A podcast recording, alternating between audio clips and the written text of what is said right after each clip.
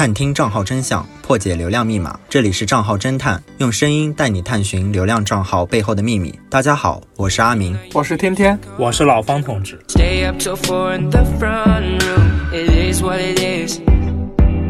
It is what it is. 科普是什么？科普是在泛娱乐化的时代，还依然尚存的一丝追求真理的执着。在这个信息内爆的时代，还有那么一群人在为我们默默耕耘，在为科普大众、造福人类暗暗努力。在他们的努力下，我们第一次对这个世界有这样清晰的认知，第一次知道了花儿为什么这样红，变色龙为什么会变色，星球、银河、浩瀚宇宙究竟何去何从？那么本期节目就让我们聊一聊那些科普类的账号。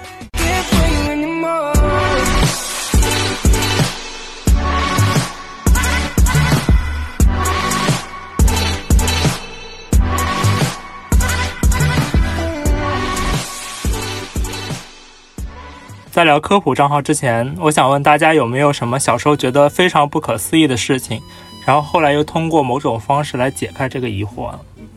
就是小时候我会觉得太空特别的神秘莫测，就是小学门口有那种五块钱一本的杂志嘛，就世世界未解之谜，不知道你们有没有看过？我看过《十万个为什么》，反正就是类似那种的，呃，就上面有一些。呃，关于宇宙的照片，就是那个哈勃太空望远镜拍摄的。然后看完之后，我就特别向往太空，就想去看一下，了解一下神秘的宇宙吧。再加上小时候经常看的那个广告，就是长大以后我要当太空人，妈妈给了我爱吃的喜之郎果冻。我小时候就是可能跟天天也一差不多，他喜欢太空，我就喜欢天空，我就看到那小鸟在天上飞。我就非常好奇，我我以为我一直以为是因为鸟有翅膀的原因，然后后来学了生物才知道，跟它体内的那个骨骼还有形态其实也是有很重要的原因的，就是你你有你长了翅膀，你也不一定能飞得起来。我跟你们也差不多，我小时候也对天空总是都感觉大家对天空总情有情有独钟。对我可我觉得可能就是因为我们是男孩子的缘故吧。不，我小时候看过一部电视剧。你这是有什么偏见啊？你，你知道我为什么对天空就是因为我小时候看过一部电视剧叫《欢天喜地七仙女》，然后就是那里面仙女什么灵石，然后又会飞又会法术的。然后小时候我就是总是会莫名的以为自己是一个超能的人类，然后会有一些法术啊什么的。后来才知道那个还会，我还以为天上会有真的会有那种天庭啊什么的。后来才发现是我是我的异想天开，哎，说不准呢。就是提到天空嘛，可能我们提到科普账号的话，第一时间想到的应该是对一些自然或者说植物、动物之类的科普。你们有没有比较喜欢的对于这些萌宠啊、动物啊，或者说千奇百怪植物科普的账号呢？我觉得我的科普启蒙是以前 CCTV 十套的动物世界，对。然后我在最近也在网络上看到一位，就是有一点类似的那个。跟动物世界比较像的一个视频博主吧，就是 B 站上面的知了解压萌物，他是一个科普知识区的 UP 主，他主要就会讲一些珍稀动物的自然故事吧。他的作品有点像，嗯，风格有点像纪录片，但是他是那种幽默式的那种搞怪解说，就看了趣味很深。就是你们有没有知不知道动物世界？结束之后，它会有一个十分钟左右的小短片，叫做《小动物大智慧》，就是它会很多搞笑的段子呀。我觉得这个这个账号它那题目起的其实也挺有趣的，像什么祖传手艺、挨饿天团之类的，什么胡主任，对对对，而且他在视频里面特别喜欢给那些动物取外号，比如说他拍到非洲的那个油猴，他就叫人家猴哥。然后拍海里的螃蟹，他就叫人家蟹老板。另外，他也会配上很多最新的网络用语啊，什么白嫖、宝妈、炫饭、吃土这种，我觉得含妈量不足，含妈量不足。我看的其实和天天是一样的，不过我是在抖音看的。他在抖音也有一个账，也也叫这个，就是知了解压萌物。我觉得他特别善于发掘，就是一些动物的可爱之处。然后我看他的感受也是，就是感觉在看纪录片，因为他那个声音就特别的有质感，嗯，有点像赵忠祥的声音。我也觉得他的标题起的都特别好，就是什么胡主任什么什么。其实我我的科普启蒙其实是一个叫无穷小亮的科普日常，然后这这个人其实非常火。然后你刚刚也提到胡主任，其实胡主任这个名字就是说他的，对他就是做一些一开始他是做一些网络热门生物鉴定，还有水猴子他的视频起就是他是打假水猴子，说比如说有个地方有人拍到说这个地方有水猴子，然后他就去打假啊这是什么什么什么生物，然后就出名了。然后后来他又大火一句大火了一把，是因为嗯他科普了一个动物叫做藏狐。他跟那个藏狐长得真的是一模一样，就从此获得了一个网络昵称，叫做“胡主任”。但是这个人是非常牛逼的一个人，他是中国国家地理杂志社的一个青春版博物的一个副主编，而且是中国国家地理融媒体中心的主任。所以人家账号能起来也是有原因的，人家毕竟是一个融媒体中心的主任。对，自带流量嘛，这是。就是大家刚刚提到了很多谈动物的。我还看过一个谈植物的，叫做一方见地，他的那个主创人叫陆景。其实，在上大学之前，上初中的时候我就已经了解这个人，当时是在一个报道里面，报纸还是什么，就是提到这个人，说他当时还是个学生，说他走遍了祖国的大江南北，然后嗯，收集了千奇百怪的植物，然后做了一个公众号，叫什么叫一方见地。然后他现在在 B 站上做的。这个账号也叫一方见地，它这里面是专门做植物讲解的，然后它的那些文案都是大家说真的是满分文案，然后可以当做作文的模板来使用的。在这个里面，我们就可以看到一些比较神奇的或者说比较少见的植物。我对他印象最深刻的一期就是他讲彼岸花的那一期，彼岸花开。对，我想起了《盗墓笔记》，就是他会对这种。神秘的花，然后进行一些讲解，然后我就知道原来彼岸花它真的名字叫做石蒜，就很土的一个名字。因为真的有彼岸花存在。对对，就是石蒜。我们当时在中山陵不是还遇到过吗？我还以为都是那种碰到生死才会出现彼岸花。就是彼岸花，而且还不止红色，是吗？红的、蓝的、白的、黄的，其实各种颜色都有的。彼岸花给我的感觉就是，嗯，有点像。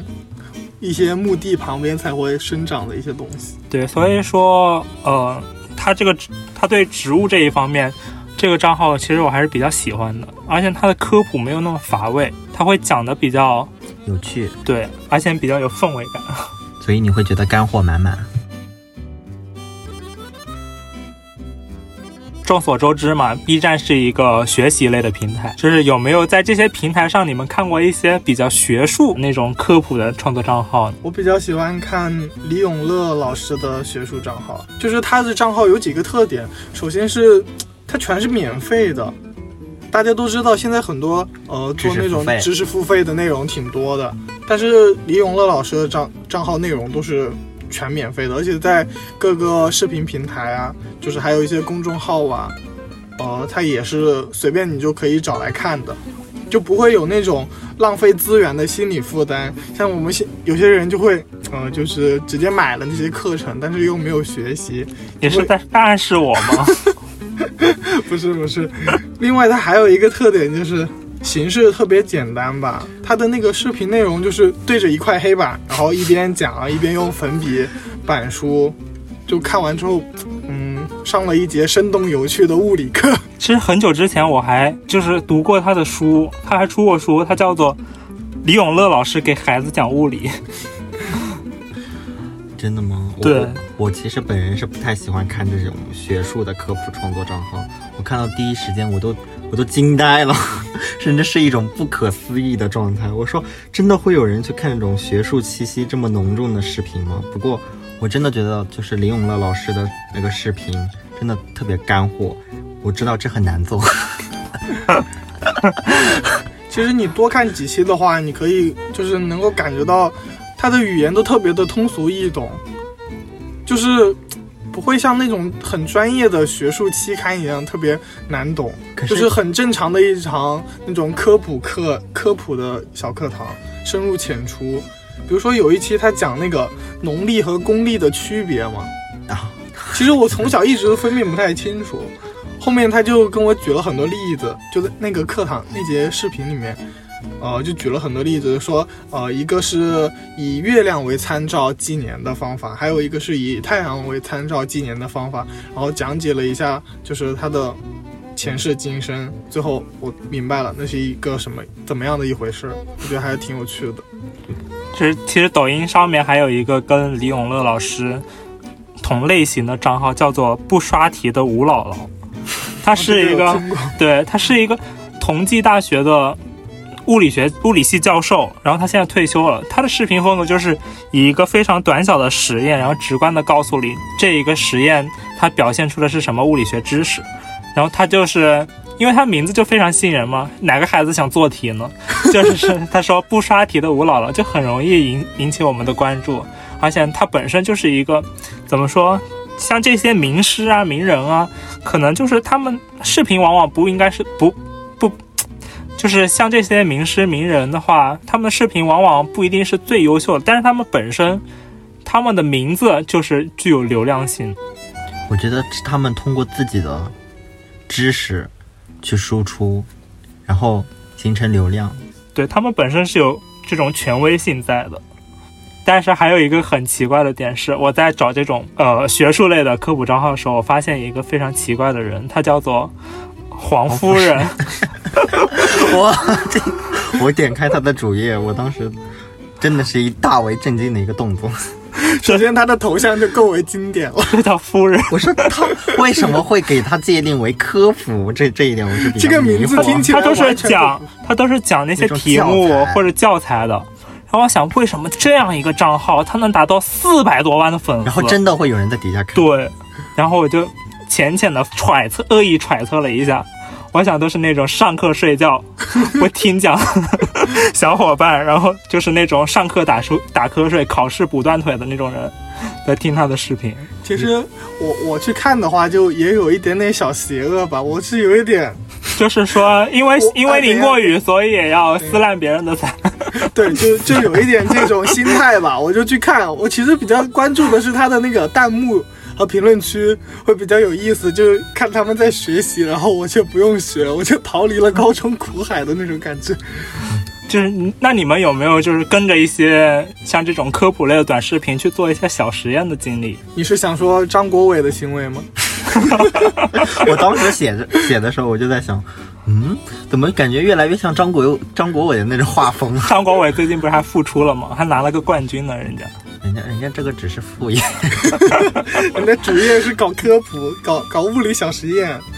就我小时候也做过一个，嗯，也是上物理课的时候，然后老师让我们做了一个实验，就是三棱镜彩虹实验。就那天，呃，上午物理课刚好是有太阳嘛，然后老师就让我们做了这个小实验，就就是准备一个很普通的一个小镜子，然后接了一盆水，然后再把镜子放在水里面。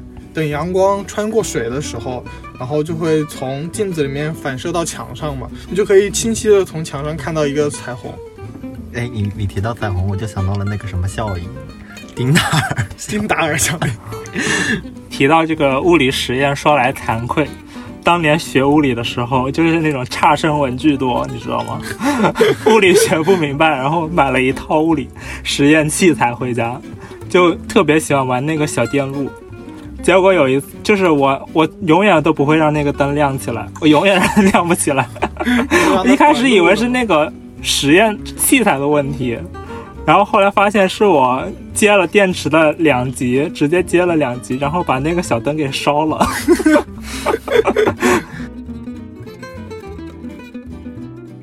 现在很奇怪的一点是，嗯，现在我们大家有了一点小毛病或者小状况。可能第一时间想到的不是去医院检查一下到底是什么什么问题，而是去网上查一查这种状况可能是什么病。你们有没有比较喜欢的一些就是看看的一些健康知识科普类的账号？我在抖音上经常看的一个健康科普账号就是南方健康，它其实就是一个短视频领域最大的医疗健康科普类 MCN，就是可能里面有很多。健康科普达人吧，我觉得它涉及到的议题还是挺多多类的，比如说什么两性健康啊，主要就是两性健康，你知道吗？就是那种不能说的那种、那种、那种选题，还有什么什么饮食健康啊，生活小贴士，就是我感觉他的选题就是和我们的生活息息相关。比如说，我问你一个问题，你知道女人生孩子有多痛吗？我不知道，我不知道，但是我知道现在网上特别火的是那种，就是体验疼痛一级、二级、三级那种仪器，就特别火。就是他在那视频里说，解释了当女性在顺产的时候，就相当于二十根骨头同时骨折了的感觉。妈呀，就是是非常比喻很形象。对，其实我觉得这种两性健康的选题是比较好的，因为在中国嘛，讨论到两性，其实我们是很很少谈论到两性的，毕竟是一个非常隐晦的话题，所以像这种账号多出来一点，我觉得是很有必要的。然后我我比较喜欢看的是 B 站上有一个叫假性知识的博主，不知道你们有没有看过？就是他讲的也是主要假性知识嘛，你看也是两性之间的一些性知识。然后我相我相信啊，虽然我们都已经这么大，但是我觉得对一些正确的性知识还是比较缺乏的。就是假性知识的视频就让人看起来会很舒服，而且他的那种表述方式或者说他视频呈现的内容。或者文案的话，它不会让你有那种羞耻感，它就是能够让你在不知不觉，甚至说有一点搞怪的那种氛围里面完成一次性科普。就是刚刚阿明也说了，说这种两性知识传播，其实在我们国家还是很缺乏的，对。不得不说，这样的科普自媒体账号存在还是十分有必要的。然后，特别是在中国性教育严重缺失和传统守旧观念的这种大环境之下，我觉得做一做这样的账号还是非常有必要。对，有必要的。我以前会看丁香医生这类健康科普账号，但是后面因为网络上有一些争议吧，就是丁香医生他自己出了一些问题。然后让我感觉到，嗯，对于健康科普类的这一大类账号而言，我觉得不能只看某一两个账号，就是不能听一家之言，就最好还是需要兼听则明的。天天也提到了这种关乎健康知识的科普账号非常多。但是也存在一些伪科普或者说科普不严谨的状况，就比如说他刚刚说的丁香医生，可能也出现过一些，嗯，小问题。然后对此，就是这种伪科学或者说是不严谨的现象，你们是，嗯，有什么想说的，或者说是如何甄别的？说实话，挺难甄别的。不过有一个方法就是。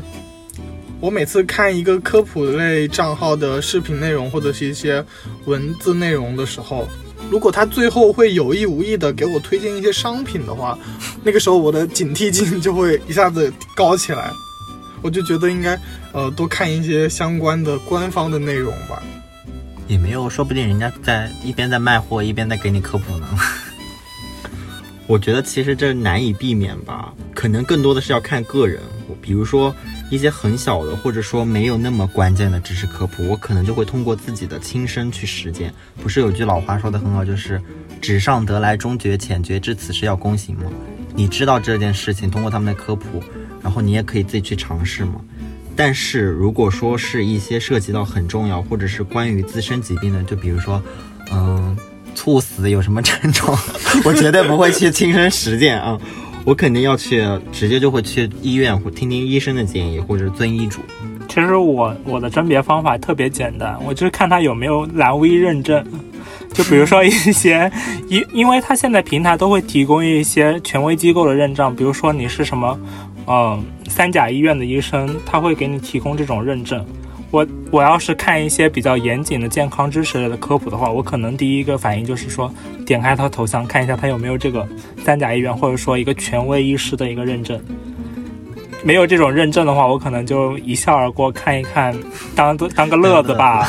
就是他如果有这种认证的话，我可能还会在一些小毛病还不至于去医院的状况下，我可能会相信他们说的这种这种话。我跟老方的。意见还是差不多的，就是我也比较建议看一些认证过的，呃，账号，少看一些个人账号，因为毕竟健康知识科普它背后是需要相关人员的大量工作，然后才能得出一个呃比较正确科学的结论的。但是有的就直接是医生啊，就是什么什么什么医院的医生，他也是有可以认证。对呀，人家也基本上都是认证过。只要你有有那个证，他就会给你认证通过的。我感觉提到任何一个类别，可能我们都逃不过“吃”这个字。最近不是一个不是至于吗？最近一个大人物在各大平台爆火，他的名字叫做辛吉飞，不知道你有没有？科技与狠活。对，大家可能对全都是科技与狠活，家人们这句话可能并不陌生。那你们有没有看过一些呃科普类的食品食品类的科普账号？我看过，就是。抖音上的我是小魔，我觉得它的呈现形式非常有趣。你们你们估计也看过，就是它是会用一种动画的形式呈，然后通俗易懂，就是不是那种很大段的知识的科普，甚至它有的时候中间会穿插一些小剧情啊，或者是一些梗，然后它的选题也很出彩，比如说甜咸粽子之争，感觉是一个永远都绕不开的话题。再比如说，就是最近紧跟热点说那些。食品添加剂这种，就是假如没有食品添加剂，食品会呈现什么样的一个状态？是的，我最近在 B 站上关注了一个，呃，食品类的科普账号，叫做“中国食品报融媒体”。听这个名字就挺官方的，它就是官方认证过的，它真的就是那个报业集团他们出品的一个东西。呃，它的视频内容会给大家全方面的展示很多检测机构的检测结果呀。另外，他们也有自己的实地调查，以及会找来很多相关的学术论文，是真正做到兼听则明，然后不听一家之言的这种态度在里面的。你比较辩证，它的内容我觉得也挺刚的。就比如说他那个甲醛蔬菜，他提到了是某些国家什么政治威胁，因为他是。他一开始也不是直接就提是有国外的一些媒体刻意的在造谣，他一开始也是给我们展现他很多调查的过程，对，就是最后给我们的调查结果是中国的蔬菜并没有甲醛，然后追溯到这个。谣言的源头是因为国外某个媒体的一篇报道，大家懂的都懂。对，然后他就还会说说，如果你们觉得有什么蔬菜有问题，你请告诉我在哪里买的，我们去调查。如果没有，请大家动动小手指去举报他。谢谢大家。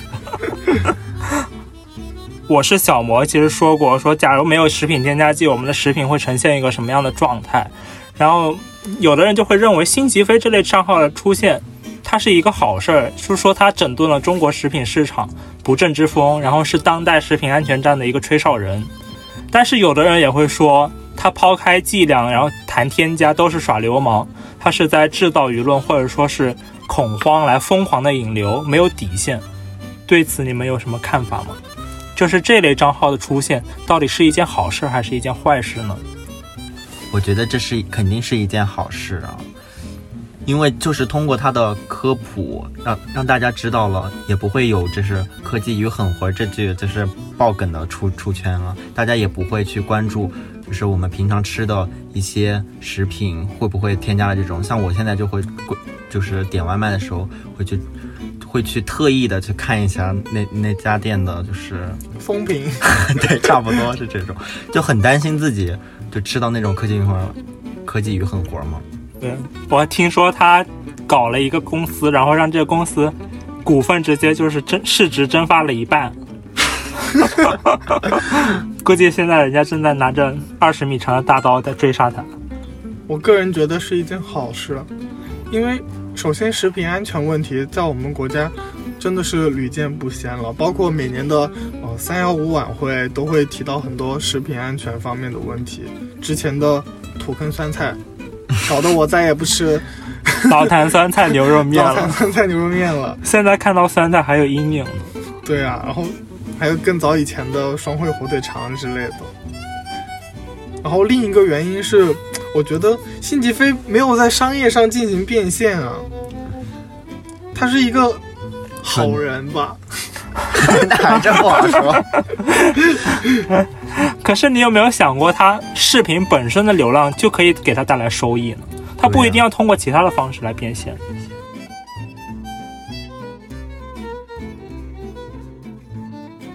我们刚刚看过的这些账号，不管是自然还是健康、食品科普，你认为这些账号对于你现实生活中有哪些影响吗？就不仅仅是一个呃精神上的谈资，就是对你真正的现实生活有什么实质性的改变吗？就是我意识到了，我只只是一个人啊，不是神仙。我觉得首先我是了解了很更多的知识，不管是人文方面的还是自然方面的。然后另外一个点就是，我觉得我了解到了一种嗯看待这个世界的方法吧。就是因为现在的科普类账号太多了，太丰富了，涵盖面也很全，所以就会每个账号它都会有自己的观点和内容。我觉得需要全方面的去听，去了解他们，呃。得出那些观点的原因吧。嗯，我觉得这种科普类的账号存在的一个功能，就是它让我更加，就是以一个更加科学的思维去看待这个世界，而不是仅从仅仅从我自己的一个认知去认识世界。那你们相当于这种科普吗？它分为两类，一个就是。严谨充实的科普，一个是搞怪，但是可能内容上却有一些缺陷的科普，你们更喜欢看哪一种类型呢？我应该要看选题了。如果它是涉及到那种就是很专业的那种选题的话，我可能会去看一些严肃，但是它必须是严谨的，就因为我我要通过它的科普，我才能知道，就比如说癌症，你你癌症的什么前期征兆是什么，后期征兆什么，我肯定要看一些严谨的。但是如果说那那种比较生活化的选题的话，我可能会去看一些就是搞怪的，就比如说什么甜咸粽子这些，这个又不需要特别严谨，对吧？就个个人入各眼的那种。可能阿明是惯会用一分为二的这种 思维看待问题。人家最近在学政治呢。我其实还是比较偏向于看一些搞怪的，就是可能会给我一些有记忆点、有笑点的一些科普内容。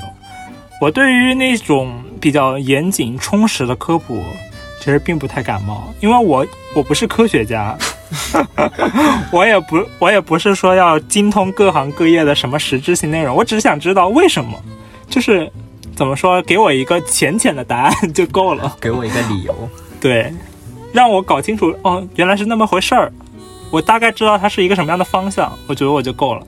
而且那种科普类的，我觉得搞怪的话可能。更会让我看下去。你像那种正儿八经说的，可能看一会儿我就觉得睡觉时间到了，一个大脸怼了，叭叭叭的。我也比较喜欢看搞笑类的科普内容。我还以为你要一分为二呢。我只想着每天吃饭看什么科普类的短视频，电子榨菜，电子榨菜，你吃得下去吗？看科普的，有一些还是蛮有趣的。你可以看那个甜咸粽子之战，等到光端午节的时候再看。刚刚上面天天其实提到了一个内容，就是说现在科普类的账号其实是非常饱和的一个状态。然后现在充斥在我们身边的不仅仅是食品啊，或者说健康生活、自然类的科普，可能在我们身边更多的是一种社会人文类的科普。它包括了生活中的各个方面，生活呀、科技呀、商业呀、财经啊等等等等。然后它的范围十分的宽泛。你们有没有看过一些说社会人文生活类的科普账号呢？有，我看过抖音上的一个叫“人类观察所”的账号，它就是它的选题就是关于一些情感啊、精神啊、心理啊这些层面的科普。比如说，我问你。你你们有没有有时候会闻到一种味道？会不会再现某个场景？就是在那个场景。普鲁斯特效应。我告诉你，这就是普鲁斯。你你不给我表现的机会，真的是。就是他他就是会这种，但是他也特别有趣，就是他那个就是扮演的人，他就他就会戴一个那种头套，就不是真人出镜的。长狗头，我刚开始还疑惑他到底是狗头，因为他头像是狗头，然后我就猜是狗头。后来才发现他其他视频又出现兔头、猫头这种。就是这个账号，其实刚刚阿明说的，我很赞同他推荐这个账号，因为这个账号给我的第一感觉就是两个字：惊艳。然后他就是没有聚焦社会啊、经济、商业这种繁杂的分类，他的关注点只有一个，那就是人。然后他他的账号其实科普了很多我不知道的东西。比如说阳光型抑郁症，就是一个人他看上去很开心，对待他周围的人都是笑眼相迎，但是他其实就是在没有人或者独处的情况下，他会表现出一种非常，嗯，抑郁的状态，就是阳光型的抑郁症。就是在这之前，我是完全没有感觉到，就是说原来抑郁症也会有人，原来人这么复杂，对，会有阳光型抑郁症。还有他提到的什么一个电影吧，好像叫做《第二十二条军规》，然后就会问一些。人性比较反复、两面性的问题，我觉得他对人这个生物的探究，其实到了一种极致的状态。包括他那个视频封面也显得特别的高级，高级，就全黑白加字儿。对，我在 B 站上看到一个类似的，呃，叫做“所长林超”，就是有一期节目，他谈论了一下。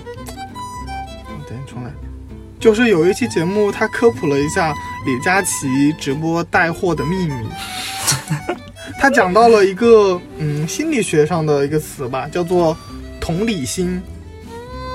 就是李佳琦他其实很巧妙的运用了男生理解女生的这种同理心模式，就是会让呃博主会更好的与直播间的女粉丝达成一种共鸣共情，最后下单变现的这样一种商业模式。但是我会觉得他的输出内容非常的硬核，哎，就是让我很难懂，就很很难有耐心把它听完。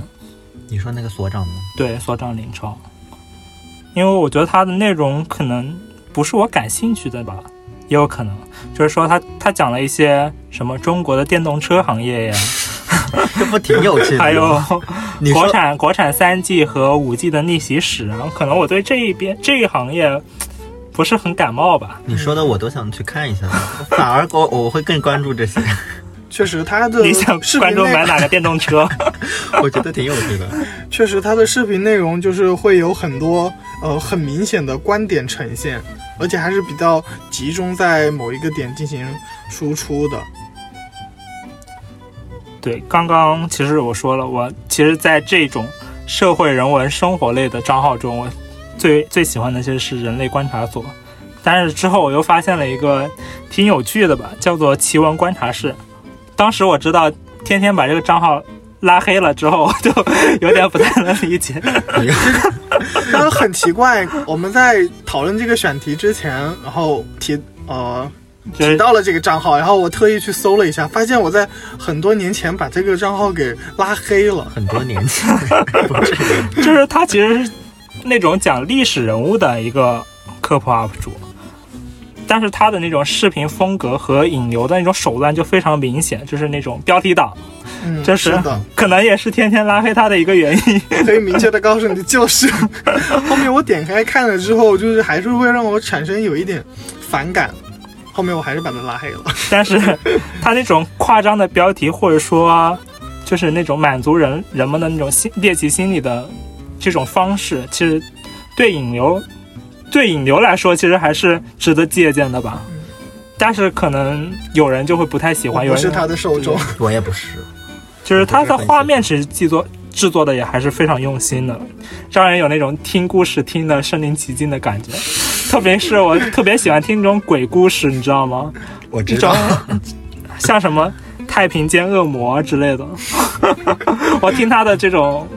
视频讲解的话，我可能会身临其境，而且他讲的都是真实的故事，他底下都会给你一大串的什么出处，对出处或者说资料参考来源，就是我怎么说，我可能就会通过他的那种介绍，然后去了解真实的事件，我就会去在那种百度上去搜什么什么杀人事件什么什么。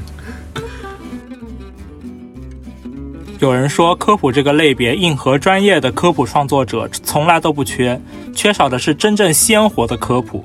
你们认为什么才是理想中鲜活的科普账号呢？你认为一个理想的状态是什么？我理想中的科普账号就是之前我们探讨的一个议题，就是比如说你喜欢严肃的还是搞怪的。我其实就是那种，就是专业的问题，他可以给尽量的给我很多，就是更加专业的知识。对，就是那种。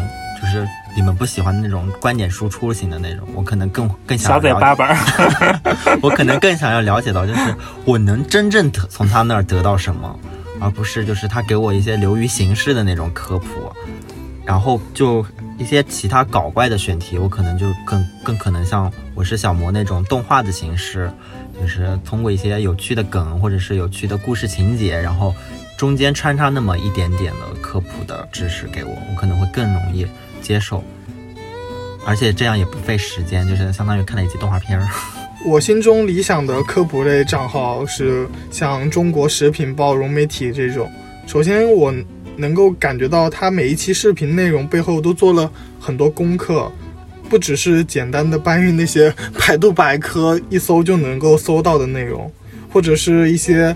呃，纯搞怪的一些科普，它大多是一些知识的普及，还有一些观点的碰撞。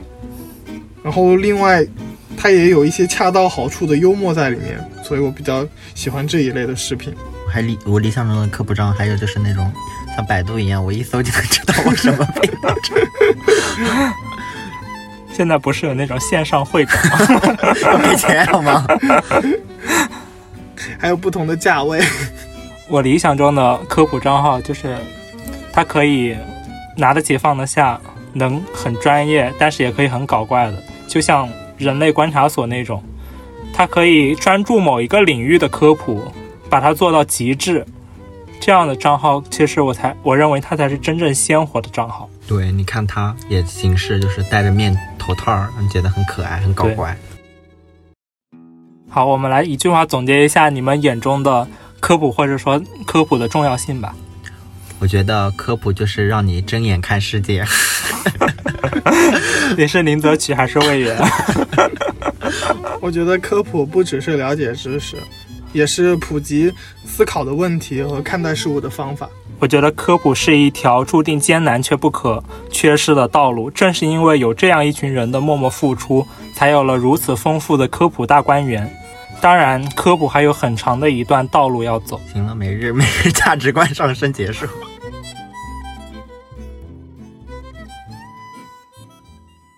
正如王开林曾经说过：“让灵魂从婴儿做起，像童年那样咬着铅笔，对世界抱以纯真、好奇和汹涌的爱意。”这个世界很喧嚣，繁杂的娱乐信息压得人喘不过气来。但我们还是希望您能够在这样的环境下，保持一颗求知的心，对世界充满好奇和期冀，从这些科普的账号中获得属于自己的乐趣与知识。好了，以上就是本期节目的全部内容了。听众朋友们，在知识的海洋中遨游之时，也别忘了收听我们的节目，我们一直都在。拜拜，我们下期再见。If all it is is eight letters, why is it so hard to say? If all it is letters, why am I in my own way? Why do I pull you close and then ask you for space? If all it is is eight letters, why?